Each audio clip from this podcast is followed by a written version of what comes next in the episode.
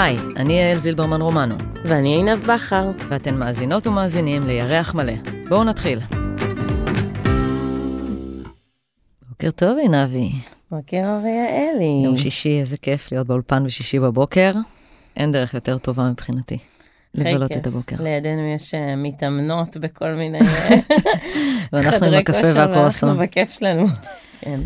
יופי. אז uh, יש לנו היום פרק מאוד מאוד uh, מעניין ויוצא ככה שהכל, uh, כל הפרקים הראשונים של העונה הזאת מתחברים אחד לשני, אז uh, זה משמח אותי מאוד.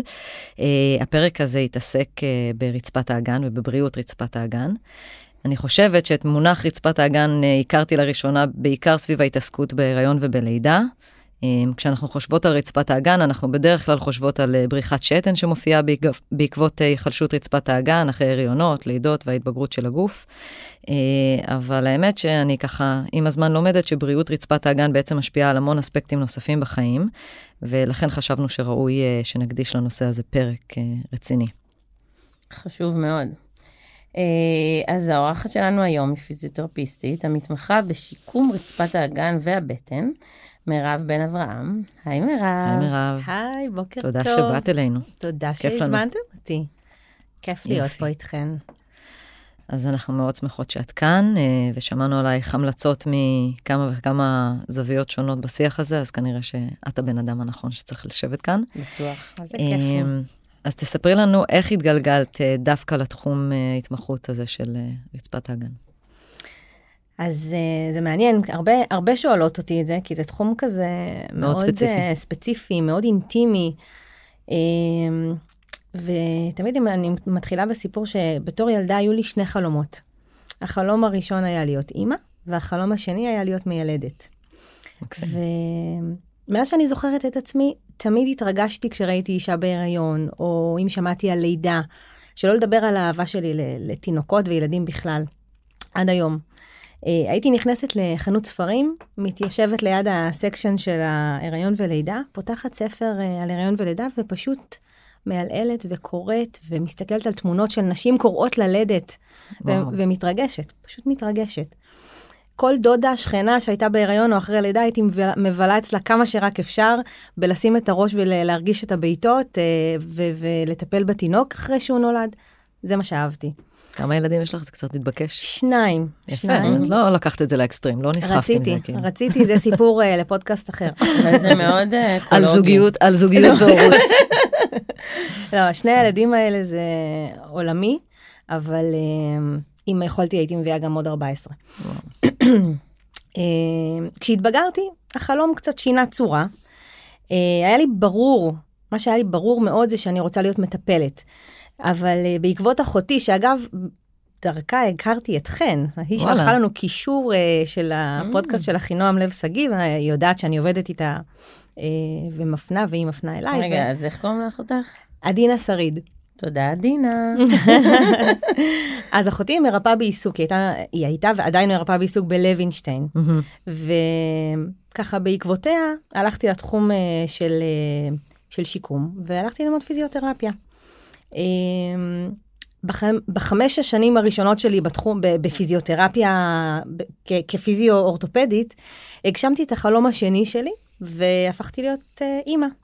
התחתנתי עם אורן, שהוא אגב גם פיזיותרפיסט. וואו. ו... והפכתי להיות אימא לנועה, שהיא היום כבר בת 12, אוטוטו חוגגת בת מצווה. אה, ביליתי את החופשת לידה ארוכה, ו- ו- וכשככה חשבתי על לחזור לעבוד, לא, לא, לא התחשק לי ה... לטפל בעוד ברך ועוד כתף, זה לא, לא הייתה לי את התשוקה אה, לעשות את זה. וחשבתי והגעתי למסקנה שזה התחום שאני הולכת ללמוד. והלכתי ללמוד, ואני חושבת שאז עוד לא הבנתי... רגע, הלכת ללמוד מה? התמחות ספציפית. התמחות בשיקום רצפת הגן. זה דרך העמותה. דרך העמותה, לקידום אה, הפיזיותרפיה, זה היה בבית חולים איכילוב, mm-hmm. זה היה בשנת 2010. וזה היה פשוט הדבר הכי מדויק ונכון שעשיתי, אני חושבת שעוד אז עוד לא הבנתי עד כמה זה היה לי מדויק, אבל מאז ועד היום אני רק uh, מעשירה ולומדת עוד ועוד, כי הבנ... בקורס הראשון הבסיסי שאתה לוקח, את, את בדרך כלל לא מבינה כמה את לא יודעת. כן. ואז העמקה וההבנה ש, שאנחנו בעצם ב, בעולם שלם של, של רצפת הגן, של אזור כל כך כל כך קטן ש, ומוצנע, אה, יש בו כל כך הרבה דברים לדעת. אה, אז זהו, זה, זה, הגעתי למסקנה שכבר אז, שזה הייעוד שלי. ומתי בעצם אה, הקמת קליניקה משלך? מההתחלה, זאת אומרת, התחלת כבר לעשות את זה לבד? אז, או... כן, לא, אז בהתחלה אה, עבדתי במקביל במכבי שירותי בריאות, ובמקביל עבדתי ב, במדיקס. עד היום אני עובדת שם, מדיקס זה מרכז רפואי גדול פה קרוב, בהדר יוסף. Mm-hmm. ואני עובדת שם כפרילנס. ושנים רבות זה היה, זה עדיין, זה היה הבית שלי, אבל uh, בשנתיים האחרונות הרגשתי שהילדים ככה גדלו, ופתחתי לי קליניקה בבית. איזה יופי. וזה פשוט אה, אושר גדול. זאת אומרת, יש לי קליניקה כיפית שאני, היא בבי, בתוך הבית שלי, וזה סופר אה, מרגש אותי כל בוקר מחדש, לפתוח את העיניים ולהתחיל יום עבודה בבית שלי. חלום. מדהים. מקווה שזה גם יהיה לי יום אחד. אמ, אז אה, תספרי לנו, מירב, מה המקרים הכי נפוצים שאת רואה בקליניקה? אז כמו שאמרת בהתחלה, יעל, הרבה נשים מכירות באמת את תחום אה, רצפת האגן אה, סביב ההתעסקות בהיריון ולידה, ובעיקר סביב מצבים של בריחות שתן בזמן הריון ואחרי לידה, או, או בנשים מבוגרות. Mm-hmm. אבל אפשר לומר שהת... שהתלונות הכי שכיחות אצלי בקליניקה מגיעות מנשים בשלוש תחנות זמן עיקריות. התלונות על היחלשות הן בדרך כלל מנשים אחרי לידה אחת או יותר, או, או נשים בגיל המנופאוזה, בגיל המעבר, mm-hmm. עם תלונות של אה, דליפות שתן. זה יכולה להיות דליפה במאמצים כמו התעטשות, שיעול, קפיצות, הרמת ריצה, משקל. הרמת מסע כבד, אה, או דליפות מדחיפות, שכשהן mm-hmm. צריכות פיפי והן לא מספיקות להגיע. אה, להגיע לשירותים. אה, דליפות השתן יכולות להוביל לדחיפות בהטלות שתן, בגלל חשש מדליפה. כן. ואז הנשים האלה ימצאו את עצמן מתרוקנות הרבה פעמים ביום.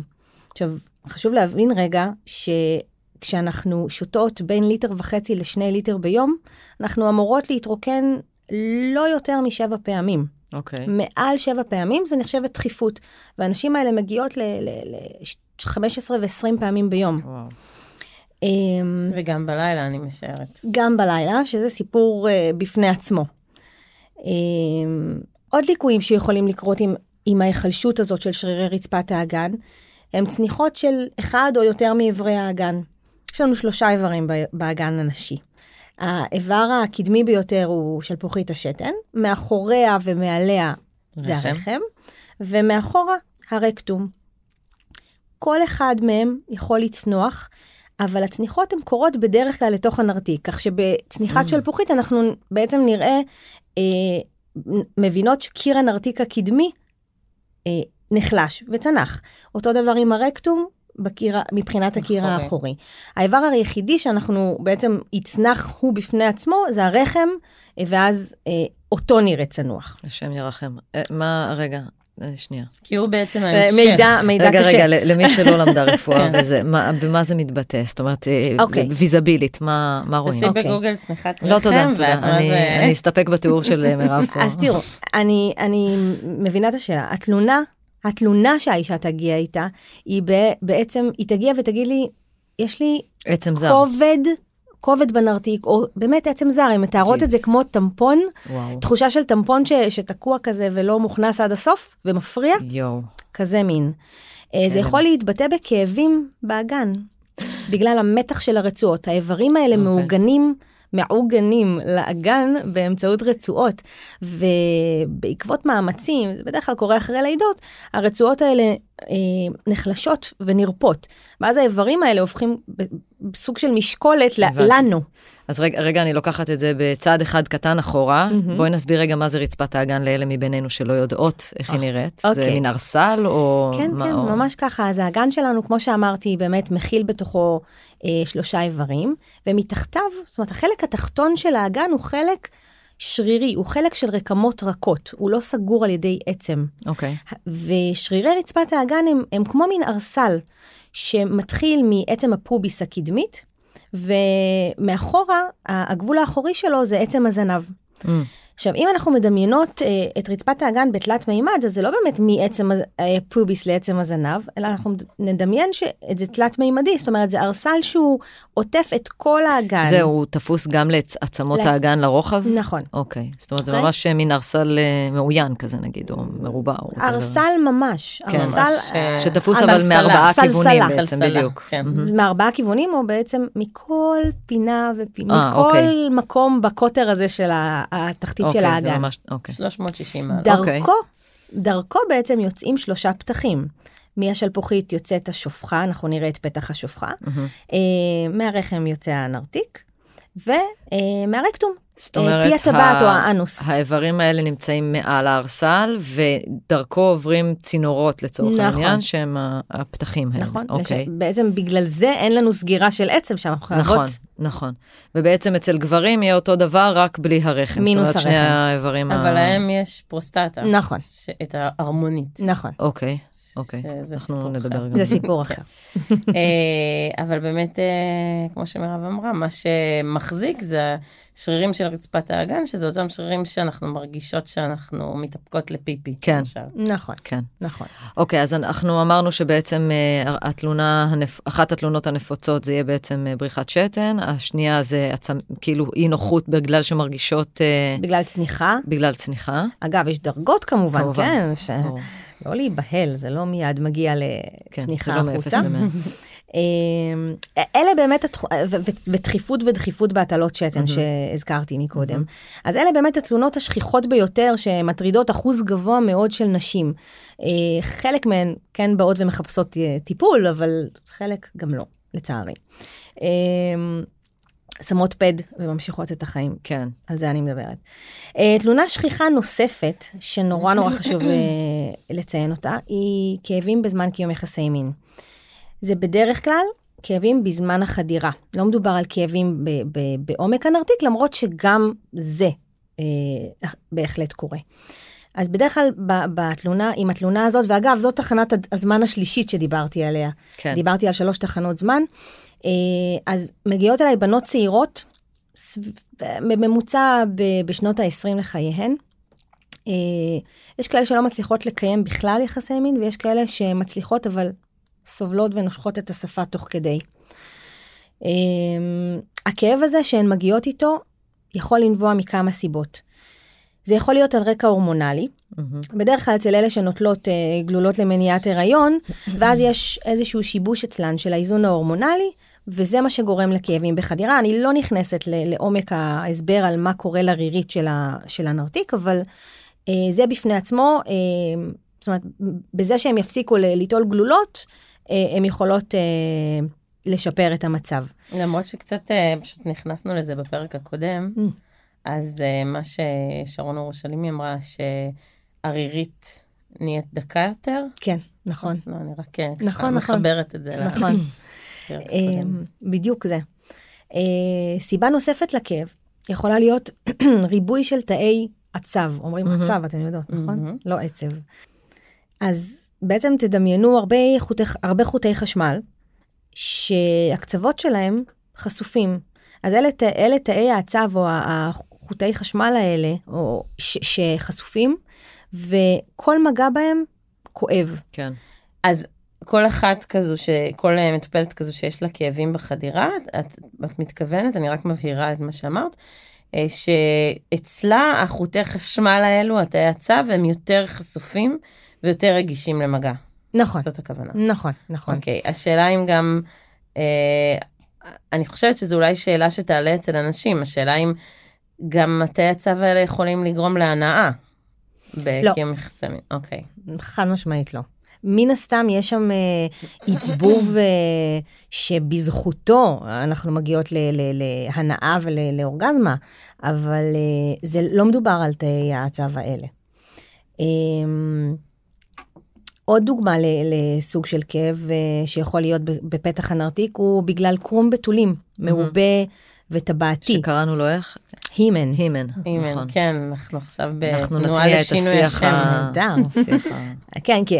התלבטתי אם לכתוב, הימ- אם להגיד הימן, אבל כן. uh, הנה, אמרתם.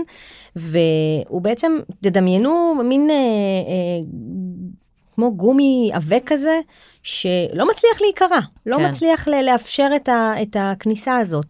ובכל ניסיון חדירה הוא, הוא נמתח ו, ו. ומכאיב. Uh, סיבה אחרונה שעליה אני, אני אתעכב, כי היא הסיבה שבגללה, ש, שבעצם חולשת על כל מה שאמרתי עד עכשיו, היא בעצם קיבוץ יתר. אה, קיבוץ יתר יכול להיות ראשוני, מכל מיני סיבות, ויכול להיות משני לכל אחד מהמצבים שתיארתי עכשיו. כי בחורה שסובלת מכאב, בין אם הוא עצבי או הורמונלי, או בגלל קרום, או בגלל הימן מעובה, בדרך כלל היא תתכווץ בתגובה למגע או לניסיון חדירה. מהפחד מהכאב. מעצם החשש לכאב, נכון. מה שיגרום להגברת הכאב, וחוזר חלילה. כן, זה שנקרא מעגל vicious cycle. vicious cycle. מעגל קסמים. כמו שאמרת. הבנות האלה סובלות גם אה, הרבה מב- מבדיקות אצל רופאי נשים, ולא מעט אה, פעמים כבר אה, שלחו אליי אה, רופאות ורופאי נשים מטופלות שהם לא הצליחו לבדוק, ושלחו אותם לפיזיותרפיה כדי לעבוד, כדי שאני, כדי שהיא תצליח לתרגל ולהרפות, מהמם. ו- ואז אני שולחת אותה בחזרה לרופא או לרופאה כדי שהיא תצליח לבדוק וואו, אותם. אני מרגישה שאנחנו צריכות לעשות עוד פרק נפרד על איך יול- איך היא יולדת. איך אפשר ללדת עם יולדת עם, אה, התופעות. האלה, זה נראה לי אימה, כאילו... הן, הן מרגישות באמת אימה. אה, קודם כל, אני אגיד בקצרה שיש אה, הדבר ה- ה- היחיד, שהמחשבה היחידה שמצילה אותן מזה, זה באמת המחשבה על אפידורל. יש כאלה שאפילו לא יגיעו ללידה וגינלית, קיסרי. והם פשוט ילדו בקיסרי אלקטיבי. אבל זה, כמו שאת אומרת, זה, לשיח, פרק שלם, שיחה כן. שלמה אחרת. לחלוטין.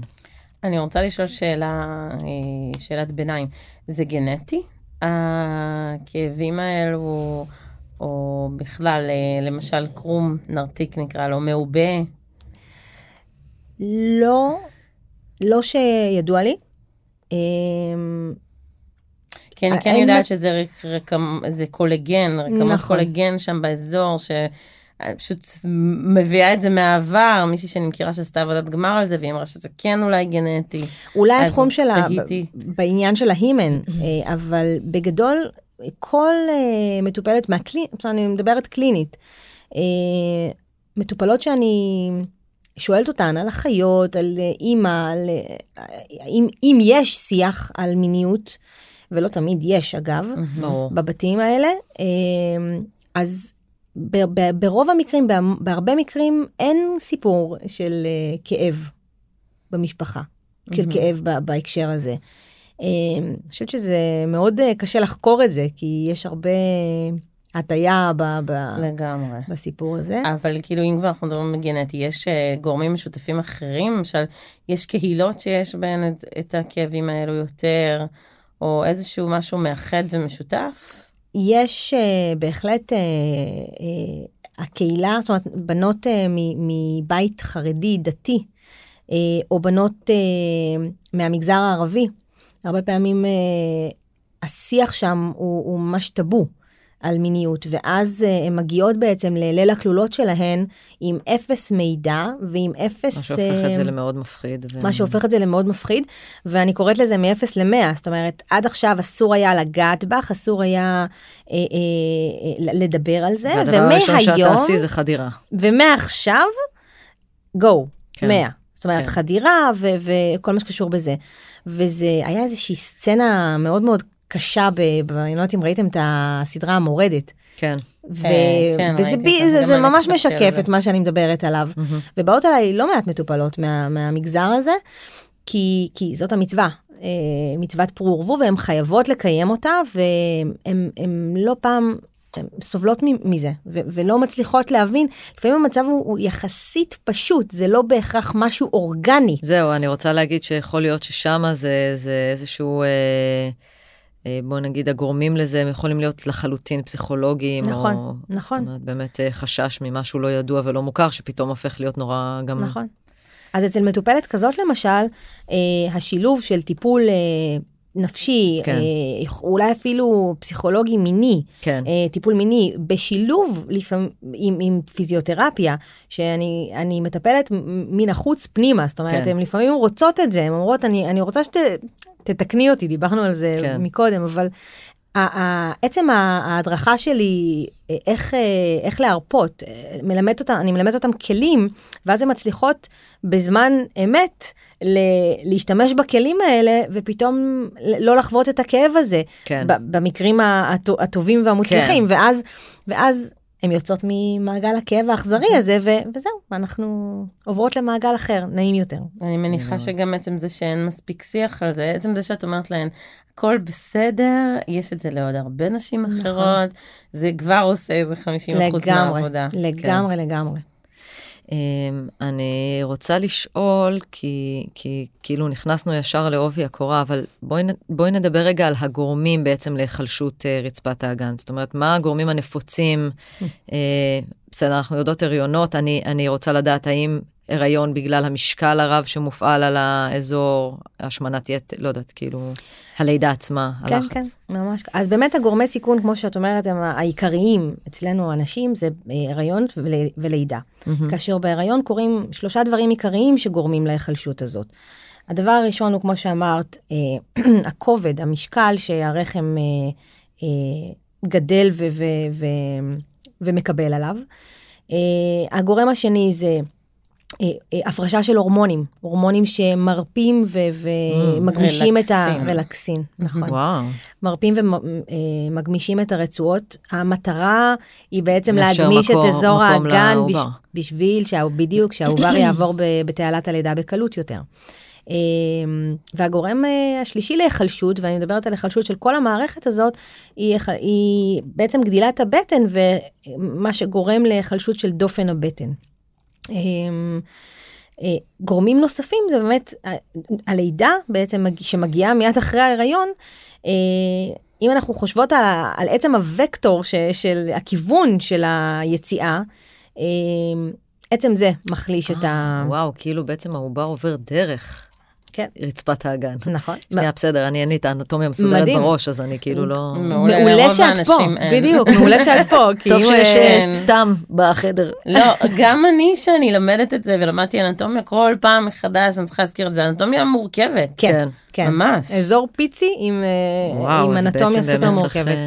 להיפתח לחלוטין בשביל שהעובר יוכל לעבור, ואז צריך לשקם את הדבר הזה. נכון. למה לא נותנים לנו את זה כהנחיה, כאילו אחרי לידות, יענו גיוון כזה? היום כמו יש... שאת הולכת אחרי חצי עובדות- שנה לטיפול, בדיקה אצל רופא. נכון. הופעה. אחרי שישה שבועות, שישה שבועות, כן. לא חצי שנה. אה, לא, אז לי הוא בגלל הקיסרי כנראה זוכרת את החצי שנה אחרי Mm, שהייתי צריכה לבוא אה, לביקורת. אוקיי. אז אז כן, אז למה לא בבית חולים אפילו? עד כמה שהבנתי, בצרפת זה משהו שקורה. זאת אומרת, שישה שבועות, אה, את הולכת לרופא ואת הולכת לפיזיותרפיסט של רצפת הגן, ורק אז את מקבלת איזשהו מענק. אה, זה משהו שאנחנו, כל העמותה מאוד מאוד עובדת בכיוון הזה, זאת אומרת, להגיע למצב שבו אישה תקבל כפרוטוקול. מהרופא נשים שלה בדיקה אה, שהיא. חובה אה, ללכת להיבדק, לראות מה מצב רצפת האגן. אני אגיד שאני ילדתי את בתי השנייה לפני שנתיים וחצי באיכילוב, וכבר ב... אה, נו, לא, אה, בנשים, במחלקת היולדות, אז קיבלתי אלון כזה עם תרגילים לרצפת האגן. וואו, איזה יופי. וכן, ו... וגם הרופא נשים שלי אמר לי ללכת. יופי. כמובן שלא הלכתי, אבל כאילו הצלחתי לקבוע תור, שזה גם אחד בקופות מהדברים. חולים, בדיוק, כן. ממש קשה. הרבה פעמים אנחנו מדברות ומדברות פה, ובסוף מחסום מאוד גדול בתוך כל הסיפור הזה, זה לקבוע תור. עם כל רופא ורופאה שהיו פה. כן. שזה אני גם צריך מבינה. לעשות פרק שלם של להסביר איך תורים לעשות את הדבר הזה, זה באמת מאוד מורכב. כן, כן. אני מסכימה. אה, התורים הם חודשים ארוכים, זאת אומרת, זמינות תורים היא נוראית בקופות החולים, אבל מה שטוב זה שביטוחים פרטיים ואפילו קופת חולים אה, מסוימת, כללית, כן יש החזרים על כן. הנושא כן. הזה, אז שווה לבדוק, כי בסופו של דבר זה לא סכומי עתק ש, שאת מגיעה, משלמת, ואז מקבלת על זה, על זה החזר. אז זה כן מונגש ב, ב, באופן כזה. זה מאוד חשוב, כן. עכשיו אנחנו מבינות. מאוד. אמ, התחלתי, אני, חוזרת בעצם לגורמי הסיכון, אז אנחנו מדברות על לידה ועל הוקטור הזה. אה, אנחנו זוכרות שדיברנו על זה שזה ערסל שרירי, אז בעצם המעבר של התינוק בתעלת הלידה, השרירים האלה שיש להם אה, תכונה נפלאה של אלסטיות, הם מתרחבים ומתגמשים. נכון. אחרי המעבר הזה, מה שקורה, הם, הם נרפים ונחלשים, ו, ויש צורך לשקם אותם, אותם בחזרה. Mm-hmm.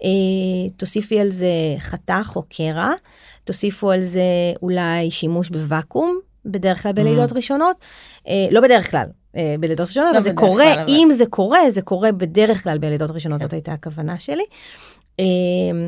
תוסיפו על זה משקל גדול של תינוק או ראש גדול, ו- ותקבלו אה, העצמה וגורמי כן. סיכון שהם גדולים יותר. וגם הזווית של הלידה. נכון. אני משערת שמשפיעה על זה, נכון? הזווית מבחינת תנוחת היולדת, את מדברת? נכון. תראי, זה נכון. אה, נכון שבראש שכזה אנחנו מדמיינות אה, את הלידות של פעם, שנשים קראו mm-hmm. ללדת. אז נכון שזאת הזווית הנכונה ביותר ללדת. אבל יש מצב שזה מפעיל לחץ הרבה יותר אגרסיבי אבל... על ה... מדהימה, את משלימה את המשפט שלי. אני פספסתי מקצוע לדעתי. ממש. אז, אז למשל בתנוחת קריאה, זאת אומרת, כבר מבינים שהקריאה הזאת היא מצוינת, אבל צריך אולי להתעלות אה, אה, על משהו כדי להפחית את הלחץ. זאת אומרת, הזווית הרבה יותר טובה בקריאה, אבל אנחנו רוצות להתעלות על משהו בשביל שלא יהיה את הקרעים האלה שעלולים לקרות בגלל הלחץ הזה. שכיבה על הגב היא חד משמעית התנוחה הכי פחות מומלצת. זאת תנוחה שמקבעת את האגן מאחורה ולא מאפשרת בעצם את הפתיחה המקסימלית שלו. אז uh, זה משהו שתמיד אני, גם נשים עם פידורל, אני ממליצה להם לבקש uh, ללדת על הצד, למשל. וואלה. כן. Uh, אז זה בהקשר של הזווית שדיברת עליה.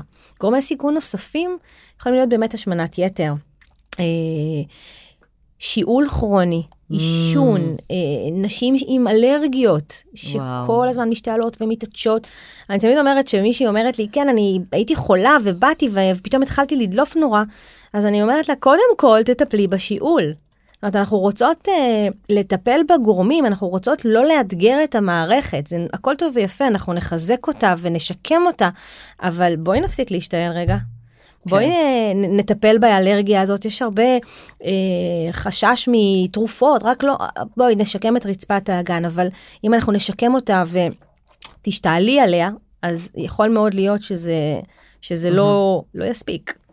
כן. אז אנחנו רוצות גם להוריד אתגרים, אני תמיד מסבירה, זה כמו שאת אה, הולכת לחדר כושר, את לא מיד תרימי משקל של 100 קילו. כן. זה משהו שהוא הדרגתי, אז אנחנו בהדרגה הולכות ומשקמות את רצפת האגן, ובמקביל אנחנו מנסות להימנע מאתגרים.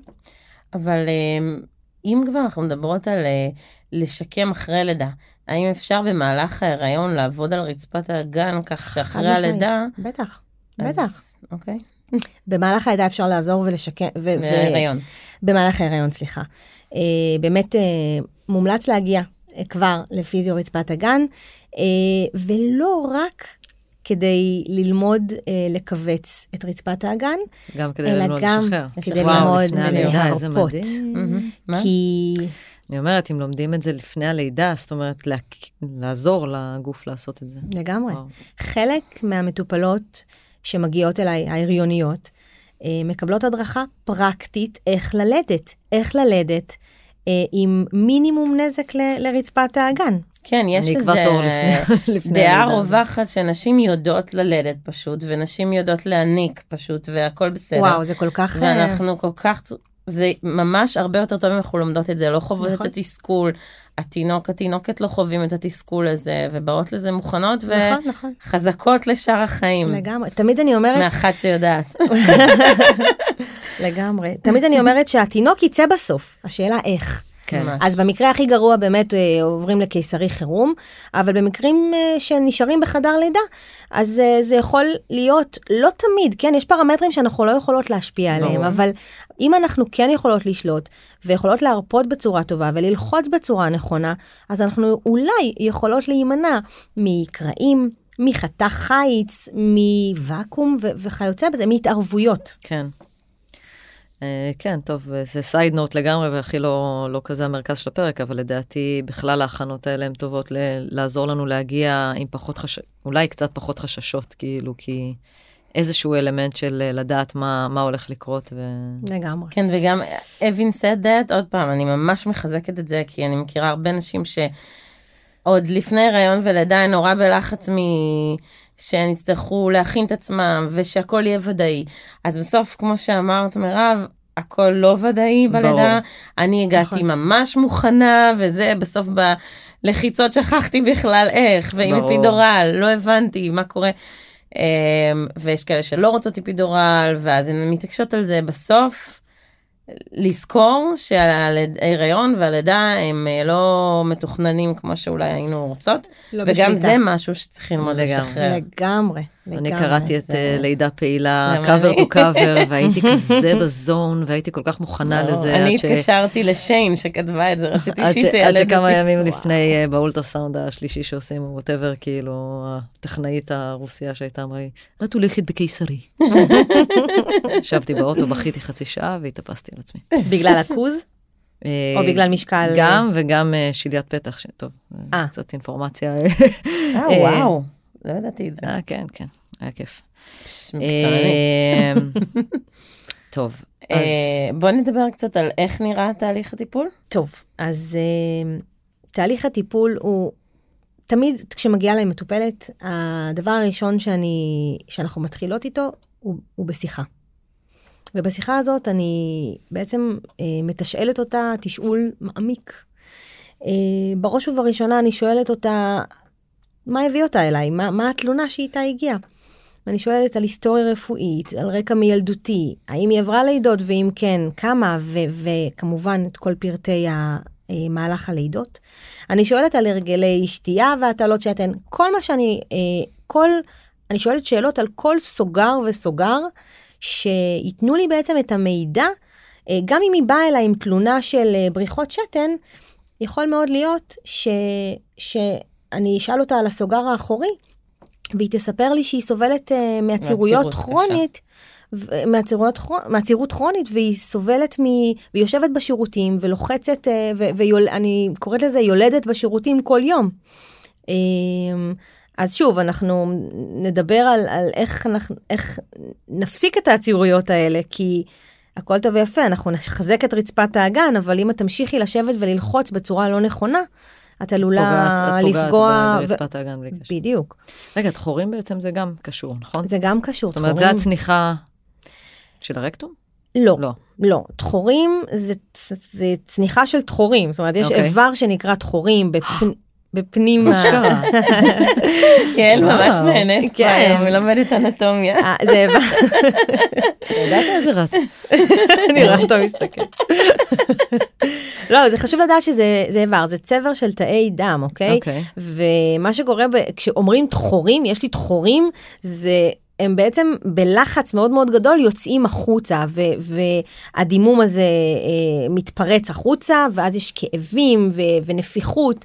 אה, זה, זה, זה לא בגד- קשור לרצפת האגן. זה מאוד קשור אה, לרצפת אוקיי. האגן, כי זה בתוך הסוגר האחורי שלנו. אוקיי, אוקיי. אז אישה בדרך כלל, ש... זאת אומרת, אישה שתגיד לי, יש לי דחורים, אני, אני אחקור אותה סביב הנושא הזה, ונגיע לזה שהיא לא יושבת נכון, והיא לא מתרוקנת, אה, היא לא מגיעה לשירותים עם דחף טוב, אלא יושבת שם על האסלה ומביאה אותו מאזור הבטן לכיוון הרקטום. אז יש חשיבות להמון המון פרטים, ו... ואז היא תקבל הדרכה איך בכלל לעשות את זה בצורה נכונה, כדי שהם לא יצאו שוב ושוב. וואו. לעומת זאת פיסורה, על זה שמעתם כן, גם, כן. זה מצב שדווקא מתאר, אה, מתחבר בדרך כלל לקיבוץ יתר. כי וואלה. נשים ש... נשים ואנשים אגב, שמגיעים לשירותים והם בקיבוץ יתר, אה, מה שקורה, הסוגר מתכווץ, כאשר הוא אמור להרפות כש... כן. כשיש יציאה. כן. אז הוא מתכווץ ב- בתגוב... מין תגובה הפוכה, זה נקרא דיסינרגיה. ואז יש וואו. קיבוץ כשהתוכן רוצה לצאת. כן. ואז יש כאבים, ואז נוצרת פיסורה, כי שוב, כמו שאמרתי על הלידה, התוכן הזה יצא בסוף, השאלה כן. איך. מהמם. ואז הוא פוצע את, את אה, פי הטבעת, הלם. וזאת פיסורה.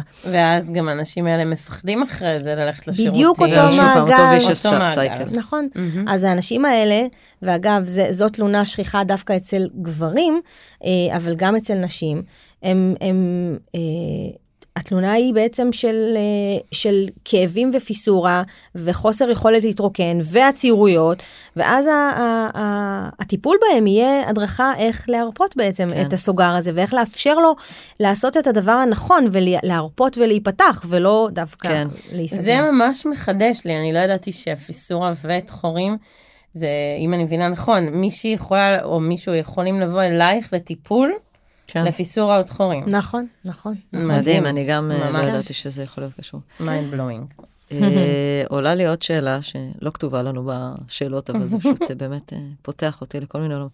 אני, אני תוהה האם, אה, זה יכול להיות ממש out there, כאילו ההשערה שלי עכשיו, אבל האם אה, בריאות רצפת האגן יכולה להשפיע על חשק מיני בנשים? בלי קשר לכאבים. זאת אומרת, אישה שפשוט אה, עם בריאות רצפת האגן שלה לקויה, אולי יהיה לה פחות חשק מיני? בלי קשר לכאבים? כן. בלי קשר לכאבים, אני לגמרי מבינה את השאלה. אה, כשרצפת האגן שלנו, של נשים לקו, לקויה, אה, וזה יכול להיות באמת מהיחלשות ומתחושה של כובד או, או צניחות או דליפות שתן, תחשבו על הדימוי העצמי, על, על הדימוי הגופני של האישה הזאת. נשים באות אליי ואומרות לי, מירב, לא בא לי, אין לי חשק, mm-hmm. אני מרגישה פגומה. זאת אומרת, אה, אני, אה, דולף לי פיפי, אני מרגישה כמו בת 70, אה, שאגב אני, זה... אני אפילו אבל לא רוצה להגיד, לא בתופעות, ה... נקרא לזה במרכאות קיצוניות, הן לא קיצוניות, ברור mm-hmm. לי שהן מאוד נפוצות, אבל סתם אני אומרת, אם אני רגע מדמיינת את התחושה כשעושים את התרגילי קיגל, mm-hmm. קוראים לזה? כן, כן. כן. Mm-hmm. יש בזה, כאילו, השאלה זה אם האיסוף הזה של רצפת האגן הוא גם, טוב, לא משנה, לא יודעת, זה... למה? לא, זה סתם... אה, לכיוון השני, כן, אני אגיד ש, שגיוס אה, אה, של רצפת האגן ותרגול וחיזוק של השרירים האלה, יכול מאוד מאוד לשפר את התפקוד המיני. הבנת? כן, אני, זה כן, כן, אנחנו איפשהו נראה לי באותו... אז לגמרי. תראו, השרירים שמתכווצים, אה, בזמן אורגזמה לצורך העניין, אלו שרירים לא רצוניים, זאת אומרת ההתכווצות כן. היא לא רצונית, לא עליהם אנחנו עובדות. נכון. אלה שרירים שטחיים יותר, וההתכווצות, כמו שאמרתי, הן לא רצוניות. כשאנחנו עובדות עם שרירי רצפת הגן, אנחנו יכולות לעבוד עליהם באופן רצוני, גם ב- תוך כדי סקס, תוך כדי נכון. חדירה, ואנחנו יכולות אה, ליהנות מזה יותר, ואנחנו יכולות אפילו לגרום לבן הזוג שלנו להנאה מוגברת, אה, מעצם הקיבוצים האלה. כן. אז אה, אם הבנתי את השאלה כן. שלך נכון, אז, אה, אז כן, בהחלט אה, יש לזה השפעה. אוקיי.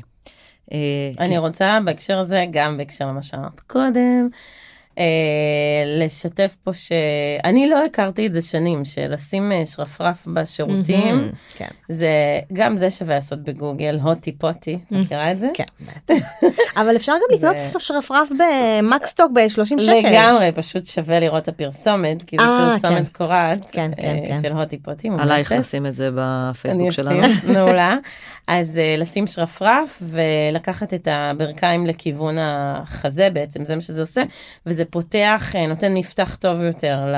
נכון, זה פותח את הזווית של ה... אה, בין האנוס לרקטום, בין פי הטבעת לרקטום, נכון. ומאפשר לתוכן לצאת בצורה קלה יותר. הרבה יותר בקלות, נכון. אז מי שגם סובל מעצירות זה עוזר. נכון, ו... זה חלק מההדרכה שהוא יקבל, נכון. איך לשבת נכון בשירותים. נהדר. זהו, זה מה... השנקל שלי. טיפ, טיפ נפלא. כן. אה, בוא נמשיך לדבר על תהליך הטיפול. יאללה. כל הזמן עוצרות אותך באמצע. אני, אני שמחה. זה מרתק.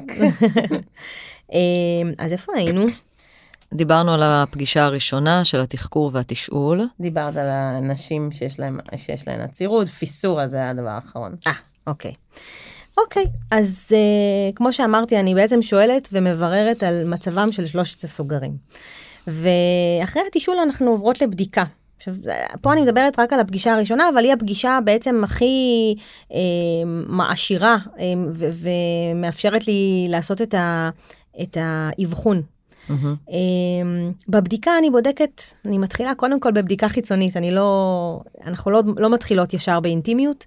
ואני בודקת יציבה, אני בודקת את המנח של האגן, אני בודקת את הגב התחתון, אני בודקת את האישה בכמה מנחים ותנוחות ומבקשת ממנה לעשות כמה תנועות. אה, זה גם יכול לתת לי רמזים על, על אה, מצב של אה, כאבים למשל, כי כאבים הם לא רק מה שדיברנו עליהם, יכולים להיות כאבים בשרירי האגן הפנימיים או בשרירי מפרקי הירכיים, שמאוד קשה להגיע אליהם מבחוץ. אני מדברת כפיזיותרפיסטית אורתופדית לשעבר, ש, ש, שזה תמיד יהיה חלק ממני. אלא שרירים קטנים ועמוקים שאישה עם כאבים במפרק הירך אני יכולה לטפל אני אוכל לטפל בה אה, דרך אה, אה, הנרתיק. וואו. אז, וואו. אז אחרי הבדיקה האורתופדית הקוויק טסט אני קוראת לזה אנחנו עוברות היא עוברת בעצם לשכב על הגב ואני עוברת לבדוק את הבטן. כאשר uh, הבטן הגבול העליון שלה מבחינתי זה השרעפת שנמצאת uh, מתחת לקשת הצלעות והיא סופר חשובה בכל מה שקשור להדרכה שלי לקיבוצים ולהרפיות uh, כי היא, מסונ... היא באה בסינכרון uh, uh, עם שרירי הבטן העמוקים ושרירי רצפת האגן. אז אני בודקת את הבטן, אני בודקת שרירים, אני בודקת... Uh, מהגבול העליון שאמרתי שהוא הצרעפת ועד uh, לאזור, לעצם הפיוביס. Um, ואחרי בדיקת הבטן, אנחנו עוברות לבדיקה של רצפת האגן, שהבדיקה הזאת, כמו שאתם אה, בטח מבינות או יודעות, היא בדיקה כמו אצל גניקולוג, אוקיי? בדיקה שהיא בדיקה פנימית. Uh, אני מכניסה אצבע לתוך הנרתיק, ובבדיקה הזאת אני מתרשמת כמה דברים, גם משרירי רצפת האגן, שאותם אני יכולה להרגיש מבעד לקירות הנרתיק, אה, גם מקרום הבתולים, מההימן, שנמצא במרחק, אה, הוא נמצא ממש בפתח הנרתיק. Mm-hmm. אתם יודעות את זה, נכון? אני לא, לא בדיוק לא, יודעת איפה הוא נמצא. עינב, את בטח יודעת את זה. את מה, שהוא נמצא בפתח הנרתיק? שהוא נמצא בפתח הנרתיק. זה הקטע שלו. זה הקטע שלו, כן, כן, ואני תמיד, אני אומרת את זה כי אני תמיד מופתעת מחדש כשמטופלות אומרות לי, מה, זה, זה נורא עמוק, איך את אה, יודעת מה מצבו? אז לא, הוא בפתח הנרתיק. אה, אני מתרשמת מצלקות אם יש, בין אם זה מקרעים שהיו, אה, בין אם זה מחתכי חיץ בלידות. אה, אמרנו שרירים, צלקות, הימן. רגע, אני, אני בתור חושבת על המאזינות שמאזינות ואני אומרת, נגיד שלי יש כאבים mm-hmm. בנרתיק, אני באה אלייך, אני מתה מפחד. שאלה מעולה. זה נשמע כל כך מפחיד. כן. אז תעזרי לי עם זה. אז אני אעזור לך עם זה, כי באמת, uh, uh, כשאני סיפרתי לכם עכשיו מה אני עושה, זה... זה הבדיקה יותר השכיחה של נשים אחרי לידה, נשים שלא סובלות מכאבים. Mm-hmm. הבנות האלה שסובלות מכאבים, אני, ההדרגתיות עד שאני מגיעה לבדיקה פנימית היא סופר אה, איטית. זאת אומרת, יש, יש אה, מקרים שלפעמים אני אפילו לא אגיע לבדיקה פנימית בפגישה הראשונה, אלא אנחנו נתחיל מלעבוד על אה, נשימות והרפיות. ו- ורק כשהיא מסכימה והיא נותנת לי את האור מדהים. הירוק, אנחנו מגיעות לבדיקה, וזה יכול להתחיל מ... מהסתכלות. זה נראה לי אגב, ממש חשוב מתחיל... באמת להגיד את זה על ההתחלה, ואז זה לא יושב לה בראש כל הבדיקה, נכון, oh my god, מתי כן, זה יקרה. נכון, כאילו. לגמרי. אז זה מתחיל תמיד מהסתכלות. והרבה הרבה מקרים אני משלבת מראה, אני שואלת את רשותה. ואז אני גם על הדרך מעבירה שיעור באנטומיה, ומסבירה לה מי שמוכנה כמובן, כי יש כאלה שנרתעות מזה מאוד, אז אני אף פעם לא, לא מכריחה, אבל זה מאפשר להן לראות פתאום את, ה, את האיבר הזה. שלום, נעים מאוד, אני הפוט שלך, אני הנרתיק שלך. ו... וככה אנחנו מת, מתחברות אליו, מתיידדות איתו, אוקיי? זה, זה מתחיל משם, אוקיי? אמ, זה מתחיל מנשימות, זה מתחיל מהרפייה. הבדיקה היא לא בדיקה כואבת, היא בדיקה סופר רגישה. ואם אני מגלה ש, שבנקודה מסוימת אה, כואב, אני מנחה אותה ומסבירה לה שהיא אומרת לי stop, היא אומרת לי עצרי, אנחנו עוצרות שם ומנסות אה, לנשום ולראות אם, האם אנחנו מצליחות להרפות ולהמשיך, או הולכות צעד אחורה. אז זה, זה מאוד מאוד מאוד אה, רגיש ו, ואיטי. ועוד שאלה מתבקשת, אפשר לעשות טיפול כזה בלי הבדיקה הנרתיקית? כן, אה, בעיקר עם פידבק ויזואלי. כי, mm-hmm. זאת אומרת, זה כן ידעו, אני, אין שום דרך לדעת משום זווית אחרת, לא מהבטן ולא מהיריחיים ולא מהישבן, אה, האם אה, כיווצת את שרירי רצפת האגן. הדרך היחידה לדעת את זה, זה להסתכל עליהם. ו... בעצם נשים שמסרבות אה, לבדיקה כזאת, אני כן מבקשת לחשוף בעצם את האיבר, ובעזרת מראה אני מלמדת אותן את, את, ה, את קיבוץ והרפאיה כשהן רואות ומבינות אה, בעזרת זה הפידבק, הוויזואלי הזה. מהמם. אה, מאוד מאוד חשוב לעשות את זה, כי לפעמים בהוראה פשוטה, למרות ש-80% יבינו בהוראה פשוטה לכווץ ולהרפות, ה-20% האלה שאנחנו לא יודעות מי, מי, מי הן, אה, יכולות אפילו לדחוף בהוראה, בהוראה לכ- לכווץ. אז אה, חשוב מאוד לעשות את זה, כי, כי זאת הדרך היחידה. כן, לדעת, פשוט- להבין. אני יודעת שסביב הרבה נשים נרתעות מלבוא לפיזיותרפיסטית רצפת הגן, כן. מהסיבה הזאת. שמעתי לא מעט גם מבוגרות דווקא, נכון. שאומרות, מה אני צריכה לבוא ושידחפו לי אצבעות? וש... זה כבר בטח לא אז- יעזור, זה מה שנשים מבוגרות גם אומרות. וגם, כן, אז, אה, אז כן. טוב לשמוע כן. שזה כל כך עדין.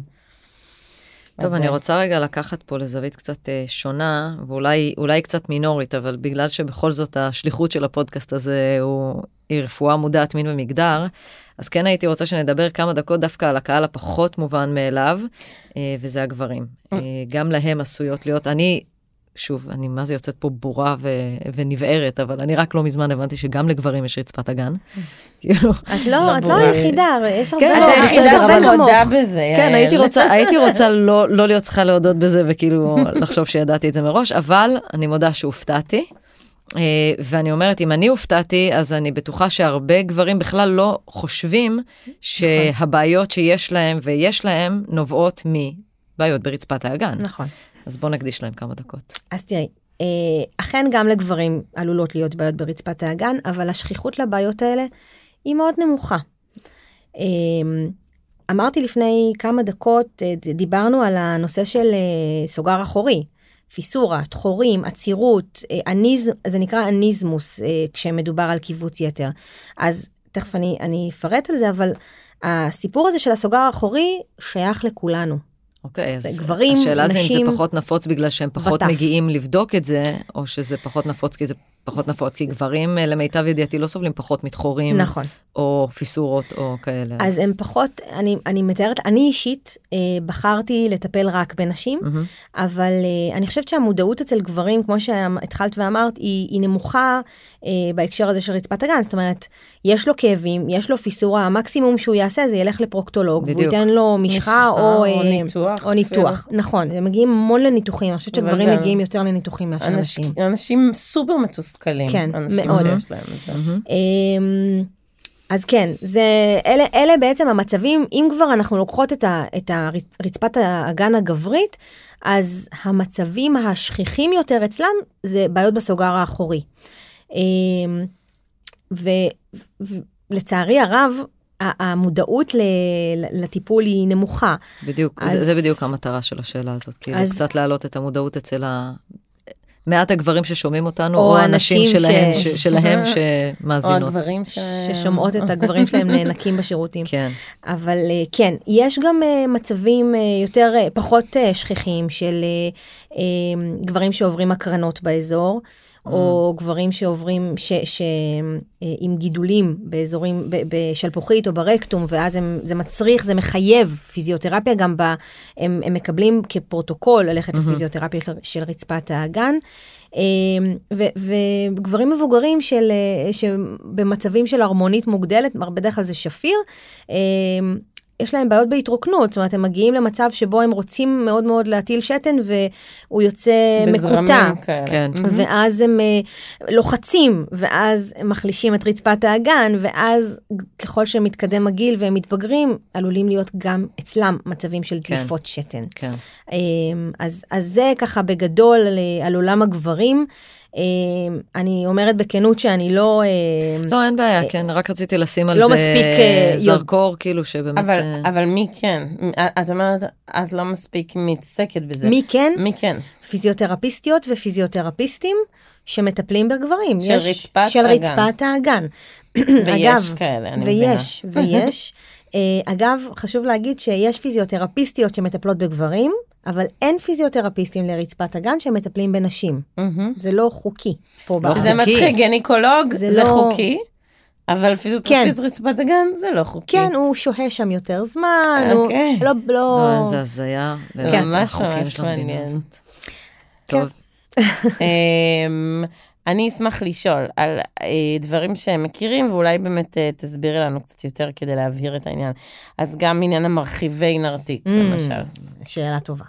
אז באמת, אה, מאמני מאמני נרתיק. נכון. פעם אה, קראו להם מרחיבים, היום אנחנו קוראים לזה מאמנים, כי, כי הם לא באמת מרחיבים לנו את הנרתיק, אלא הם אה, מאמנים אותו ומגמישים אותו. כמו שהסברתי מקודם, אנחנו מדברות פה על שרירים. השרירים האלה יודעים להיות אלסטיים ולהרפות ולהגיע אפילו למצב שבו אנחנו יולדות אה, תינוק מהאזור הזה, והם יכולים להגיע למצב שבו הם סגורים הרמטית ולא מצליחים לה, להכניס לשם אפילו לא אה, אה, אצבע. אז אה, בדרך כלל בנות שסובלות מכאבים אה, ומקיבוץ יתר, חלק מהטיפול אה, יהיה, אני, אני אמליץ ל, לרכוש מאמני נרתיק. כאשר, מה, מה זה בעצם מאמני נרתיק? זה כמו מין... אה, אה, זה הביצי מבח- סיליקון האלה? לא, לא, לא, זה לא. כמו מין מבחנה שהולכת וגדלה בגודל מהמם. שלה עד לגודל שפחות או יותר איבר מין.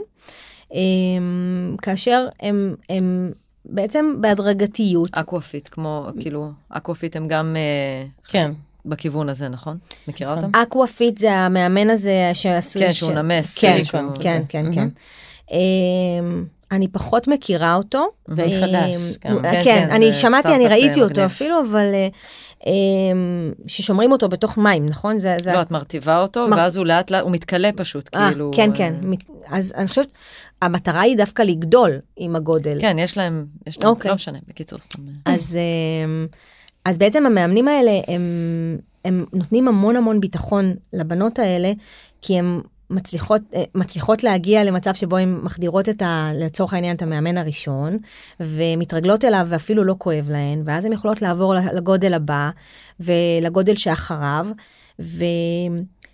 ובעיקר בעיקר מדובר פה על, על הביטחון שלהם, על הדימוי אה, גוף שלהם, של אני מצליחה להכניס את זה, אז, אז, אז בוא, בוא, בוא נעשה את זה, בוא, נעשה את הדבר האמיתי. אני ממליצה הרבה פעמים לתרגל עם המאמנים תוך כדי אוננות. ואז בעצם אנחנו רוצות... מקשר- אה, לעשות ל- אסוציאציה חיובית. בין, נכון, אה, ל- לבטל את ה...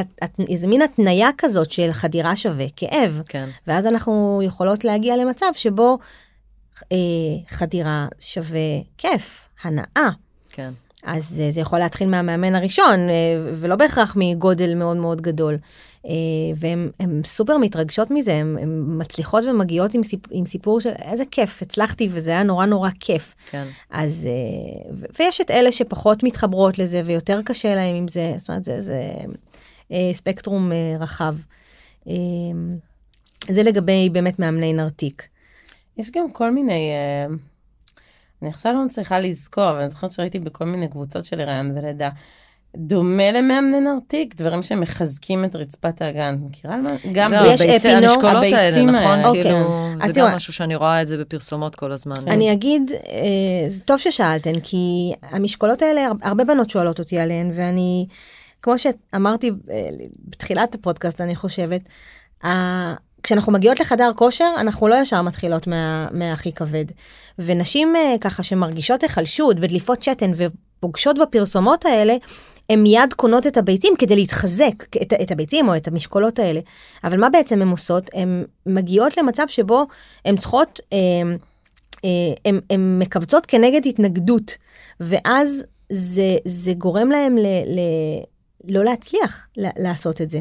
אז נתחיל מזה שאנחנו לא באמת צריכות משהו אה, שמצריך התנגדות. אנחנו צריכות לגייס את השרירים האלה כנגד אה, הכוח שלנו, הגוף שלנו. אה, אם אנחנו רוצות להוסיף את זה בשביל הנ- הנאה מינית או, או מין אה, משהו שמקדים אה, ונוסף למשחק מקדים, אחלה, אבל זה משהו שאני לא אוהבת. זה יכול אה, לפגוע? בוא נגיד ככה. זה כן יכול לפגוע מהבחינה הזאת שכשמכניסים אה, אה, משקולת, מה שקורה זה שבעצם כל הזמן את בקיבוץ כדי להחזיק אותה, ואז אנחנו מפספסות פה את ההרפייה, כן. אוקיי? אז קורה אוקיי. פה מצב הפוך. עכשיו צריך להבין שקיבוץ זה לא הופך אותה להיות סופר חזקה, נכון. זה פשוט גורם להתשה של השרירים האלה, ואז בעצם קורה מצב הפוך של כאבים בכלל, ולא באמת חוזק, וכן דליפות, ואוקיי, זה מין... אה, טוב, נראה לי שזו באמת שאלה חשובה, שמעתי הרבה ש... כן. עושות את זה. אה, ועוד שאלה אה, בהקשר הזה, תזונה ופעילות גופנית עם רצפת האגן. נשמח לכמה מילים גם על זה. אז באמת אה, נשים שמגיעות אליי, נשים, אנחנו מדברות על היחלשות, אוקיי? מגיעות עם, עם אחרי לידה או עם, או עם סימפטומים של היחלשות, אז חלק מהטיפול בעצם, הוא, אני מתחילה ב, ב, ב, ללמד אותם, להדריך אותם איך לגייס את שרירי רצפת האגן והבטן. אה, בסינכרון עם נשימה, זאת אומרת אנחנו מדברות על שרירי הליבה, על השרירים המייצבים של הגוף. Mm-hmm. אני תמיד מסבירה שזאת התשתית ועליה אנחנו בונות את הבניין. אז זה מתחיל משם, זה מתחיל בניטרול של כוח הכובד וזה הולך ומתקדם בדרגות קושי הולכות ועולות. ו... אני, בסופו של דבר, אני נותנת להם את הכלים האלה, בשביל שכשהן יגיעו ל, ל, ל, לפעילות הגופנית שהן אוהבות, הן יוכלו להתחיל כל מאמץ בעצם בגיוס השרירים האלה עם, אה, בשילוב עם נשימה. אז אם אנחנו מדברות על פעילות גופנית, כל מאמץ יתחיל בנשיפה, גיוס שרירי רצפת האגן והבטן, וישת... ו... ויגמר בעצם בשחרור של, ה... של השרירים האלה. שבשאיפה משחררים, נכון. בנשיפה מקפצים, נכון. זה מבלבל קצת. נכון. עכשיו לגבי תזונה, בדרך כלל זה מתחבר יותר למערכת העיכול, לסוגר האחורי.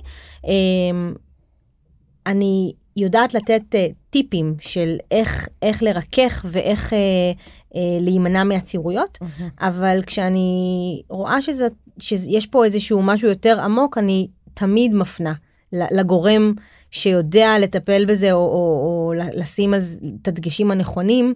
Uh, ואני מפנה בעצם לתזונאי או תזונאית. בגדול אבל uh, כמשהו מניעתי צריך לשתות הרבה מים, סיבים תזונתיים, נכון, פירות וירקות. נכון, נכון. זה בגדול. בגדול. ה... ושוב, לשתות הרבה מים, גם פה יש... אה, כן, מאוד תלוי מה. אנשים באות, לגמרי, אנשים באות, אמרתי, כן, אני שותה הרבה, אני שותה חמישה לי, ארבעה כן. ליטר. את לא צריכה לשתות כל כך הרבה, ואז היא אומרת לי, לא, אבל אמרו שזה בריא. אז, אז יש גם יותר מדי, צריך להיות ב, ב, באיזון. כן, לגמרי. יופי. מירב, משפט או שניים אחרונים שחשוב לך להפנות לקהל המאזינות והמאזינים שלנו. טוב, אה, אני אגיד שאנחנו נשים, ורצפת האגן שלנו היא חלק בלתי נפרד מאיתנו. היא איבר בדיוק כמו, כמו יד או רגל והרי כשיש בעיה או ליקוי כלשהו, אה, אם יש לי נקע בקרסול או, או חור בשן, אני הולכת ומטפלת בזה. אז כשיש ליקוי ברצפת האגן, חשוב להבין שצריך ו- וכדאי ללכת לטפל בזה.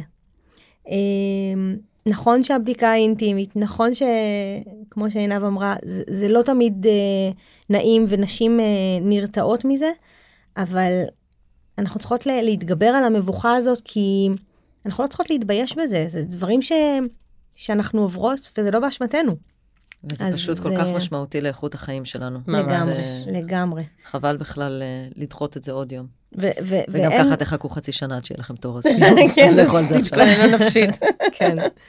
אז, אז אין, מה, אין מה להתבייש, זאת אומרת, אם, אם תשתפו ותדברו על זה, אז אתם פתאום תגלו שאתם לא לבד, ויש איתכם באותה סירה עוד המון המון כמוכן. כן. אז... אה, נהדר. אז uh, תכף אנחנו ניפרד יפה, אנחנו רק uh, כמיטב המסורת החדשה שלנו uh, נותנות uh, שתי דקות לדנה אורקין מאתר נמרות, שתיתן לנו עוד מידע וזווית נוספת על הנושא של רצפת האגן. יעל, עינב, כיף להיות פה שוב. היום אספר לכן על עובדה מעניינת על שרירי רצפת האגן. אבל קודם, נעשה דמיון מודרך קצר. חזרי איתי לעבר. את סטודנטית שגרה מחוץ לבית. הצטיידת במיטב הקניות שרכשת במקרר של אמא, ואת חוזרת למגורי הסטודנטים שלך. את באה לצאת לכיוון הטרמפ שלך לאוטובוס, ומרימה את התיק מלא כל הטוב. סבתא שלך, או אמא שלך, או דודה שלך, קוראות פתאום באימה.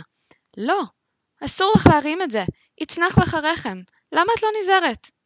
מתארת לעצמי שנשמע לכן מוכר בסיטואציה כזו או אחרת, אבל האם זה גם נשמע נכון? האם הרמת מסעות היא מה שגורמת לתופעה הזו? בקצרה, לא ממש. מחקרים הראו שנשים שעוסקות באופן קבוע בהרמת משקולות לא נמצאות בסיכון מוגבר לצניחת רחם. לגבי סטודנטית שלא קמה כבר תקופה מהכיסא, או אישה אחרי לידה, אולי הייתי מעבירה את ההרמות למישהו אחר. למעשה, יש כל מיני גורמים שיכולים לגרום לצניחה לקרות, כמו לידה טראומטית, ניתוח באזור, גיל, אבל בואו נדבר על זה רגע. זה לא קצת מוזר הקונספט הזה שאיברים יכולים פשוט לצנוח? לפי מחקרים שנעשו בשנים האחרונות, יכול להיות שהסיבה העיקרית לכך שאנחנו, בנות האדם, סובלות מצניחות של איברי האגן היא האבולוציה. התהליך הארוך שהוביל אותנו בסופו של דבר להיות בנות אדם המתהלכות על שתיים, דרש התאמות לא קטנות מבחינת הגוף. כך, שרירי רצפת האגן נאלצו לסגל לעצמם תפקיד חדש, תמיכה והחזקה של האיברים החשובים מעליהם. אם לקופות רוב אברי הבטן נשענים על קיר הבטן בעודן הולכות על ארבע, אצלנו האגן היה צריך לעבור התאמה בשביל ההליכה על שתיים. האגן האנושי עבר שינוי במבנה הגרמי שלו, השרירי שלו ובתפקוד שלו, לוודא שהכל מוחזק במקום, ולהשקיע פחות אנרגיה בזנב שעכשיו כבר אין לנו. אז כנראה שעוד לא השלמנו עד הסוף את תהליך הייעול הזה, ובינתיים אנחנו נתקלות באיזה באג במערכת. אבל לכו תדעו, אולי אצל הנינות של הנינות שלנו הכל ייראה קצת אחרת, וסבתא שלהן לא תצטרך לדאוג יותר מדי מכמה משקל הן מרימות. לעוד עובדות מסקרנות, כתבות מרתקות ומידע חשוב על בריאות מזווית נשית, מוזמנות לחפש אותנו בפייסבוק, נמרות, נשים מדברות רפואה, או להיכנס לאתר www.נמרות.org. תודה וחזרה אליכן, יעל ועינב. וזהו, כאן אנחנו מסיימות. תודה רבה למירב בן אברהם. תודה, אנחנו מירב. מאוד נשמח לארח אותך כאן ב- שוב. בשמחה רבה ותודה לכם. היה מאוד מעניין, הרגשתי שקצת התפזרנו, אבל uh, זה בגלל שבאמת פשוט כל משפט שאמרת הוליד אצלי עוד חמש שאלות, אז... uh, ואני די בטוחה גם שמי שתאזין, זה בדיוק תהיה התחושה שלה. מלא וואו. שאלות שצצות. זה ממש מעניין אותי להקשיב לזה הזה. עכשיו. כן, אז אני, מה- מה אני, שם. אני רק מקווה אז ששאלנו אולי את ה... תערכי את הפרק. תודה רבה. שיהיה ושתודה אחלה- שתהיה אחלה שבת. גם ש- לכן. שבת טובה. ביי ביי. ביי ביי.